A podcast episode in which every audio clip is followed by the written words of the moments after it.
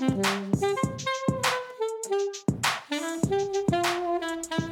วัสดีค่ะ ยินดีต้อนรับเข้าสู่ SOS Sustainability 101 นะคะ วันนี้นะคะ EP วันนี้ก็จะนำเสนอนะคะ รายงานนะคะที่มาจาก MSCI นะคะ ที่ก็เป็นองค์กรที่คอยท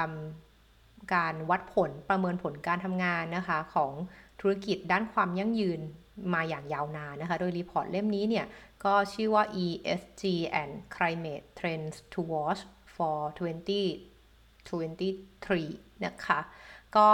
ใครสนใจนะคะ อ่านรายงานฉบับเต็มที่หมด 70 หน้าเนี่ย ก็เข้าไปดูใน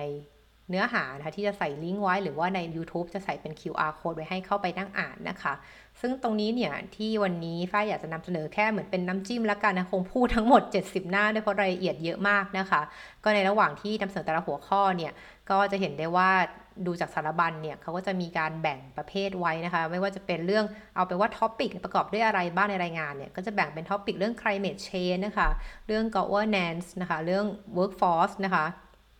ถ้าเกิดเป็นภาษาไทยก็อ่า climate ก็เรื่องโลกร้อน governance ก็เรื่องการกำกับดูแลนะคะ เรื่อง workforce คือเรื่องของแรงงานนะคะพนักงานนะคะ ต่อมาก็เรื่องการลงทุนนะคะ เรื่องกฎหมายนะคะ เรื่องของความหลากหลายทางนิเวศวิทยา แล้วก็สุดท้ายเป็นเรื่องของห่วงโซ่อุปทานนะคะ อันนี้คือเป็น topic ที่เวลาเราคุยกันในเรื่องการทำความยั่งยืนเนี่ยก็จะเป็น แบ่งได้ประมาณนี้นะคะคือจริงๆมันแบ่งได้หลากหลายมากเลยนะแต่เล่มเนี้ยเขาแบ่งได้เป็นแบบนี้นะคะ แล้วก็ทีนี้ในสารบัญเนี่ยก็จะมี topic นะคะที่บอกว่าหัวข้อแรกพูดถึงเรื่องการปรับเปลี่ยนการกำกับดูแลกิจการนะคะ หัวข้อที่ 2 พูดถึงเรื่องการตอบสนองต่อกฎหมายที่มีออกมาใหม่ๆอย่างต่อเนื่องเลยนะคะ แล้วก็อันที่3เนี่ยก็จะเป็นพูดถึงเรื่องนวัตกรรมนะคะ ในห่วงโซ่อุปทานนะคะ อันที่ 4 พูดถึงเรื่องการชีวิตการทำงานนะคะ แล้วก็อันที่ 5 พูดถึงเรื่องจุดเปลี่ยนนะคะ เรียกว่าอาจจะเป็นยูเทิร์นหรือว่ามันถึงจุดที่ต้องปรับเปลี่ยนแล้วไหมนะคะ แล้วก็อันที่ 6 ใช่ไหมพูดถึงเรื่อง New Frontier นะคะ เรียกว่ามีอะไรใหม่ ๆ บ้างในเรื่องของการวัดผลและการและความโปร่งใสนะคะในการรายงานเรื่องเรื่อง ESG นะคะ แล้วก็สุดท้ายคือเรื่องของการลงทุนใหม่ ๆ นะคะ ตรงนี้เนี่ยก็จะบอกได้นะคะว่าสิ่งที่เราอยากชวนคุยเนี่ย ก็มีได้หลากหลายนะคะ โดยที่วันนี้ไฟอยากชวนคุยตัวแรกเลยนะคะ ที่เอาว่าตามความสนใจของดิฉันนะคะ คือก็คือไม่ได้หมายความว่าที่มาคุยเนี่ยคือสำคัญกว่าอื่นนะแต่แค่เป็นแค่ความสนใจของฝ้ายนะคะ คือเรื่องแรกเขาก็พูดถึงเรื่องแน่นอนนะคะ เรื่องของสัดส่วนของผู้หญิงนะคะ ในในบอร์ดนะคะบริหาร ซึ่งตรงนี้เนี่ยก็เป็นที่น่าสนใจว่าในเอเชียเนี่ยอันนี้จากการวิจัยของเอเชียจะเห็นได้ว่า มันมีการปรับเปลี่ยน mindset ตรงนี้เพิ่มมากขึ้นนะคะ คือเขาก็พูดเลยว่าบริษัทที่เป็น Asian เนี่ย ก็จะเริ่มมีการเพิ่มจำนวนนะคะผู้อำนวยการ director เนี่ยเป็นผู้หญิงมากขึ้นนะคะซึ่งการการเพิ่มจำนวนตรงนี้จะทำให้เอ่อ workforce หรือ human capital เนี่ยได้รับผลประโยชน์มากขึ้นนะคะ คือเขาก็บอกว่าในปี 2023เนี่ยเราจะเห็นนะคะว่าว่าเรียกว่าความพยายามในการปรับเปลี่ยนกฎหมายนะคะในพื้นในในภาคพื้นทวีปเอเชียเนี่ยค่ะ หรือเอเชียแปซิฟิกเนี่ยจะเริ่มเพิ่มจำนวนนะคะของบอร์ดผู้จำนวนของผู้หญิงในบอร์ดมากขึ้นนะคะ เพื่อแสดงให้เห็นถึงว่าการให้โอกาสการทำงานของคนเท่าเทียมกันเนี่ยมันจะมากขึ้นขนาดไหนนะคะ อย่างของมาเลเซียเนี่ยก็มีการ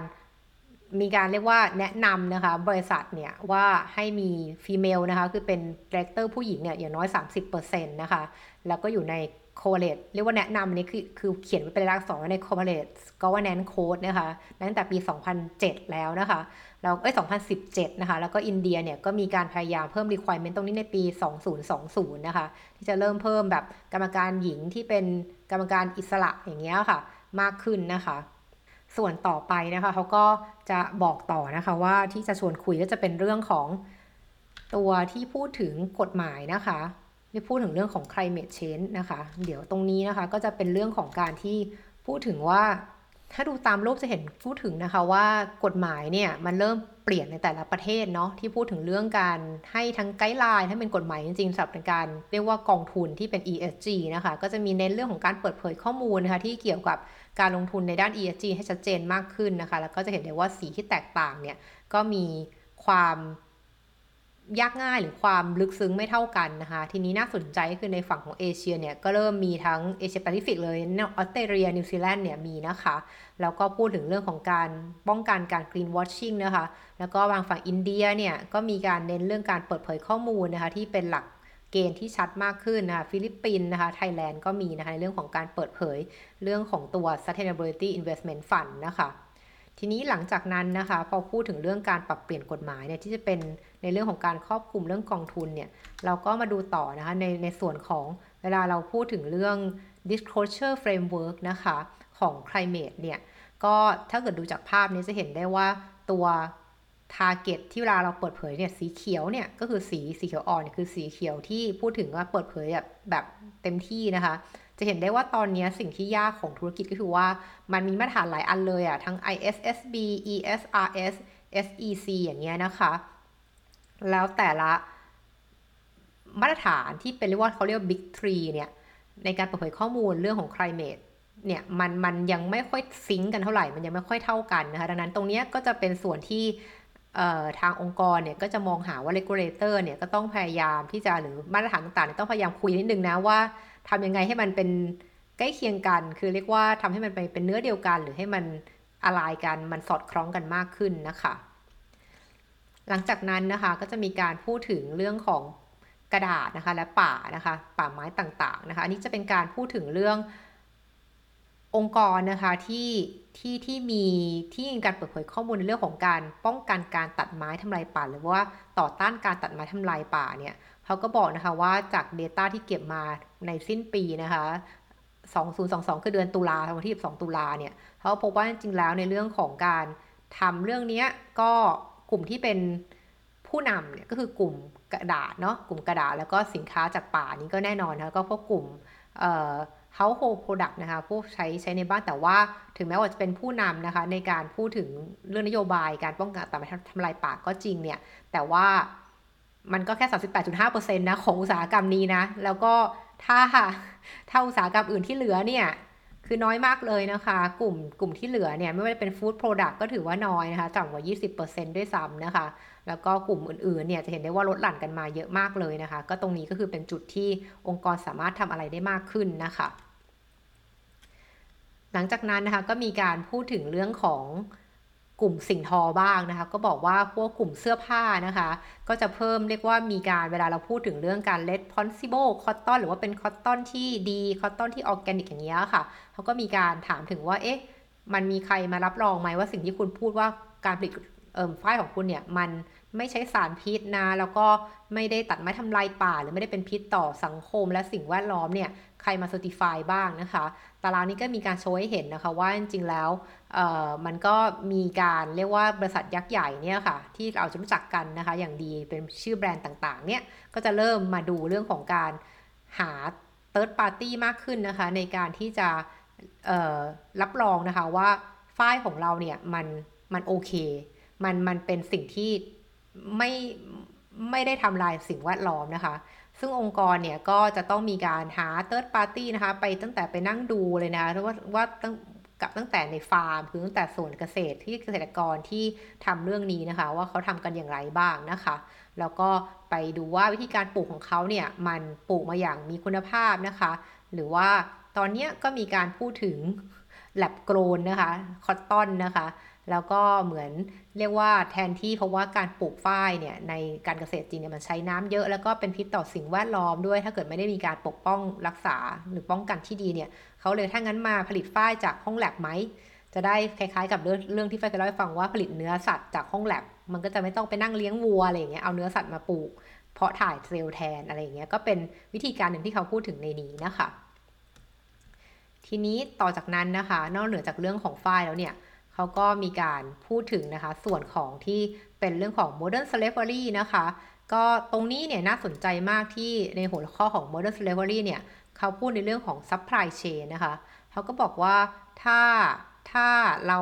เราได้ยินคาว่า blockchain มาเนอะแล้วเนาะแบบใช้ blockchain มาช่วยในการสร้างความโปร่งใสนะตรวจสอบได้นะคะ ว่าใครทำอะไรที่ไหนมันโกงไม่ได้ติดสินบนไม่ได้ใช่ไหมคะ ก็เขาก็บอกว่าเนี่ยถ้าเราจะสามารถนำบล็อกเชนเนี่ย มาช่วยให้ supply chain คือคือห่วงโซ่อุปทานของเราเนี่ยมันโปร่งใสมันมันมันตรวจสอบได้มากขึ้นไหมนะคะ ตรงนี้มันก็บอกว่ามีการใช้ในปี 2023 เนี่ยเขาว่าคาดการณ์นะคะว่ามันจะเริ่มมีการทดลองนะคะทำโปรเจกต์เป็น Pilot Project เนี่ยในการใช้บล็อกเชนนะคะเพื่อสร้างความโปร่งใสและสร้างการทวนสอบได้นะคะ ว่าเออ supply chain เนี้ยมันประกอบด้วยอะไร ใครทำอะไรที่ไหนบ้าง มันไม่ได้ละเมิดสิทธิมนุษยชนใช่ไหมนะคะ อันนี้ก็จะมีทั้ง example ที่มีคนจะเริ่มทำเนี่ย ก็จะมีทั้ง Walmart นะคะ ที่ก็ partner กับ IBM นะคะ แล้วก็ในการติดตามนะคะ เนื้อหมูผลิตภัณฑ์จากหมูนะคะในจีนนะคะ ตั้งแต่จากฟาร์มไปถึงโต๊ะเสิร์ฟเลยนะคะก็เป็นแอปโ o ที่เริ่มวางแผนไว้นะคะ Unilever นะคะก็ก็ทำงานกับ SAP นะคะ เพื่อจะลองทำ Green Token นะคะ ในการตรวจสอบพวก palm oil นะคะผลิตภัณฑ์ที่ทำมาจาก palm oil นะคะ หรือ Ford Motor เนี่ยก็จะใช้เทคโนโลยีดังกล่าวนี้ในการ track ตัวโคบอลต์นะคะ เพื่อเช็คดูว่าตัวโคบอลต์ที่เป็นส่วนประกอบในแบตเตอรี่ลิเธียมไอออนของเขาเนี่ยมันมาอย่างไงโดย track ตั้งแต่เหมืองแร่เลยนะที่ที่เป็นขุดแร่มาจากตรงนั้นแต่ต้นนะแร่โคบอลต์นะคะจนไปถึงend user นะคะ ซึ่งเรื่องแร่โคบอลต์เนี่ยไฟก็เคยพูดใน EP ก่อนหน้านี้นะคะในเรื่องของความยุ่งยากนะคะของการจัดการ supply chain นะคะที่เป็นเรื่องของอตัวแร่โคบอลต์นะที่ก็ส่วนอยู่ในแอฟริกานะคะซึ่งตรงนี้ค่ะแผนที่ที่โชว์ให้เห็นเนี่ยจะเป็นการบอกว่าในแต่ละประเทศเนี่ยคำว่า modern slavery เนี่ยหรือว่าทาสยุคใหม่เนี่ยมันเป็นยังไงคือทาสสมัยก่อนมันก็คืออาจจะมีการล่ามตรวนล่ามโซ่ใช่ไหมคะอะไรเงี้ยก็มีการเฆี่ยนตี แต่สมัยนี้คงไม่ได้มีแบบนั้นแล้วนะคะ แต่ว่าก็จะเป็นลักษณะที่ว่าคุณก็ต้องทำงานโดยที่ไม่ได้มีอิสระในการตัดสินใจ หรือในการได้ประโยชน์อย่างเต็มเม็ดเต็มหน่วยนะคะ ก็จะมีการบอกนะคะว่าเออในเรื่องของ modern slavery เนี่ยหรือว่าหรือว่าหรือว่าเป็นเคสที่เป็นอิชชูของแต่ละประเทศเนี่ยเขามีปัญหาอะไรกันอยู่บ้างนะคะ เช่น อย่างของอเมริกาเนี่ย ในเรื่องของการใช้แรงงานเด็กอยู่ในอุตสาหกรรมพวกร้านอาหารหรือว่ายาสูบนะคะ หรือถ้าเกิดเป็นแอฟริกาตะวันตกเนี่ย ก็จะเป็นพูดถึงเรื่อง การค้ามนุษย์นะคะ การใช้แรงงานเด็กเช่นกันค่ะในในอุตสาหกรรมการผลิตโกโก้นะแล้วก็ใน DRC นะคะเข้าใจว่าเป็นคองโกนะคะ ก็จะเป็นปัญหาเรื่องการใช้แรงงานเด็กในการทำเหมืองแร่โคบอลซึ่งฝ้าเคยพูดไปแล้วเช่นกันนะคะ ของ EP ก่อนหน้านี้นะคะ แล้วก็ส่วนของตัวที่เป็นในตุรกีเนี่ย ก็จะเป็นเรื่องของการใช้แรงงานเด็กในการทำสิ่งทอนะอุตสาหกรรมเครื่องนุ่งห่มนะคะ อินเดียเช่นกันนะคะ ก็เป็นเรื่องของแรงงานเด็กนะคะ แล้วก็เป็นเรื่องของการใช้แรงงานบังคับนะคะ ก็คือเป็นเรื่องของการปลูกฝ้ายนะคะส่วนไทยแลนด์นะคะก็ยังติดโพเขาอยู่นะคะ ก็คือว่าการใช้แรงงานเรียกว่าบังคับนะคะแรงงาน forced labor เนี่ยในอุตสาหกรรมอาหารทะเลนะคะ ส่วนของพี่จีนนะคะก็เป็นแรงงานเด็กคู่กับแรงงานบังคับนะคะ ก็คือในเรื่องของอุตสาหกรรมอิเล็กทรอนิกส์นะคะก็มาเลเซียอินโดนีเซียเนี่ยก็จะเป็น คล้ายคลึงกันคือเป็นเรื่องทั้งแรงงานเด็กแล้วก็แรงงานบังคับในอุตสาหกรรมปาล์มออยนะคะ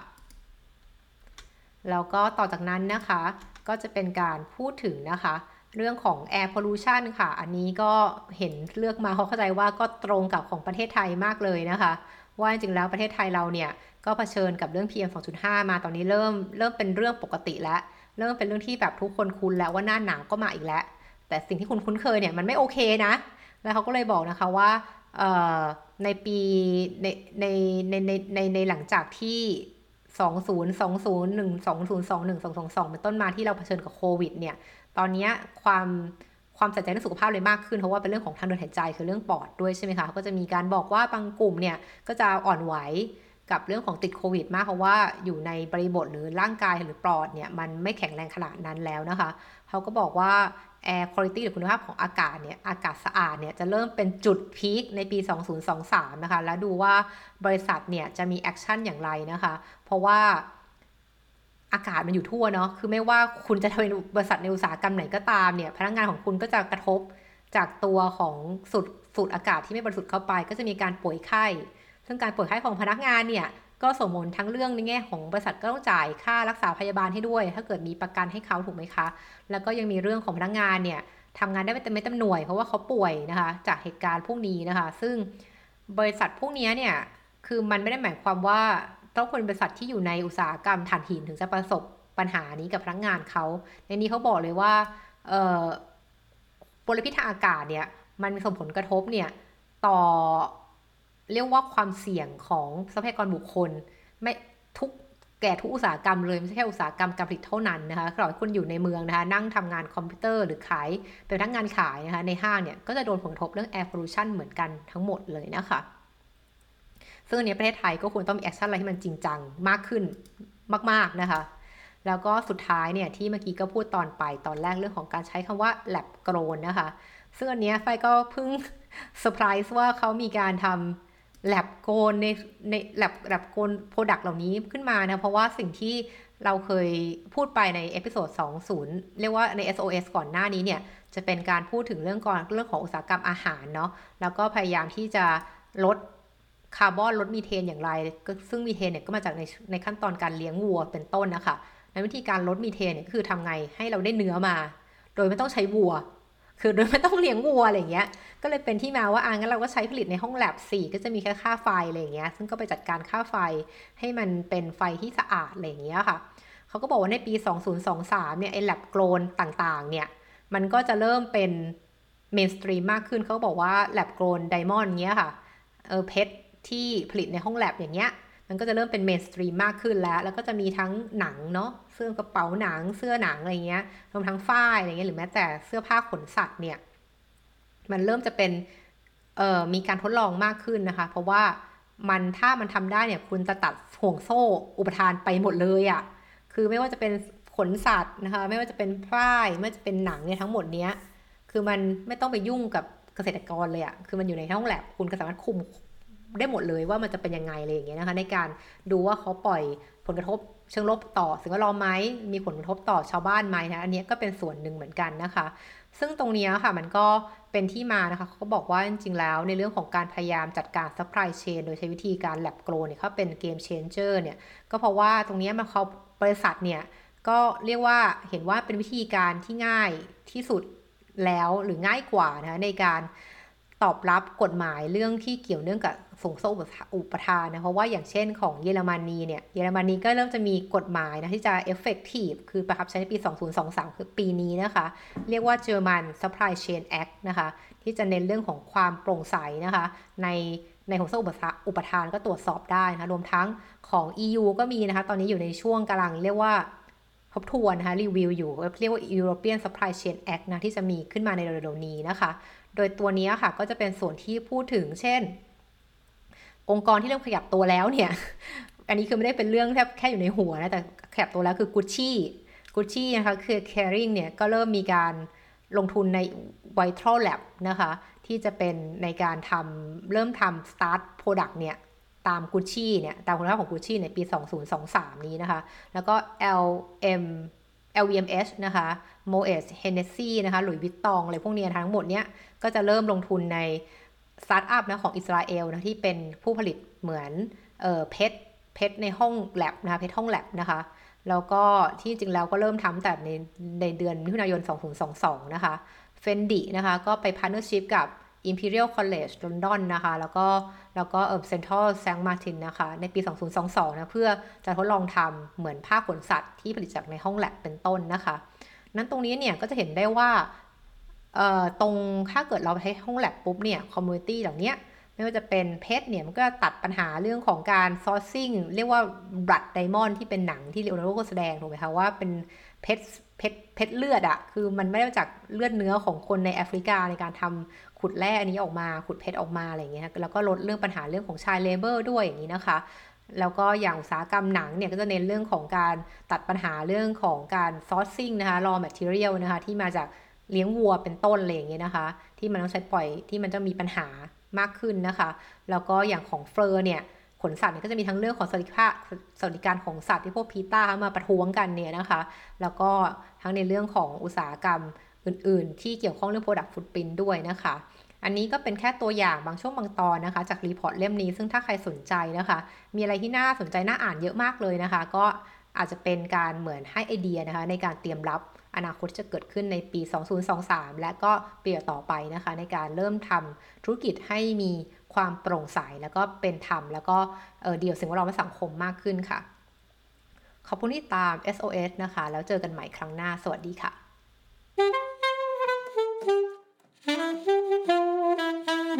Thank you.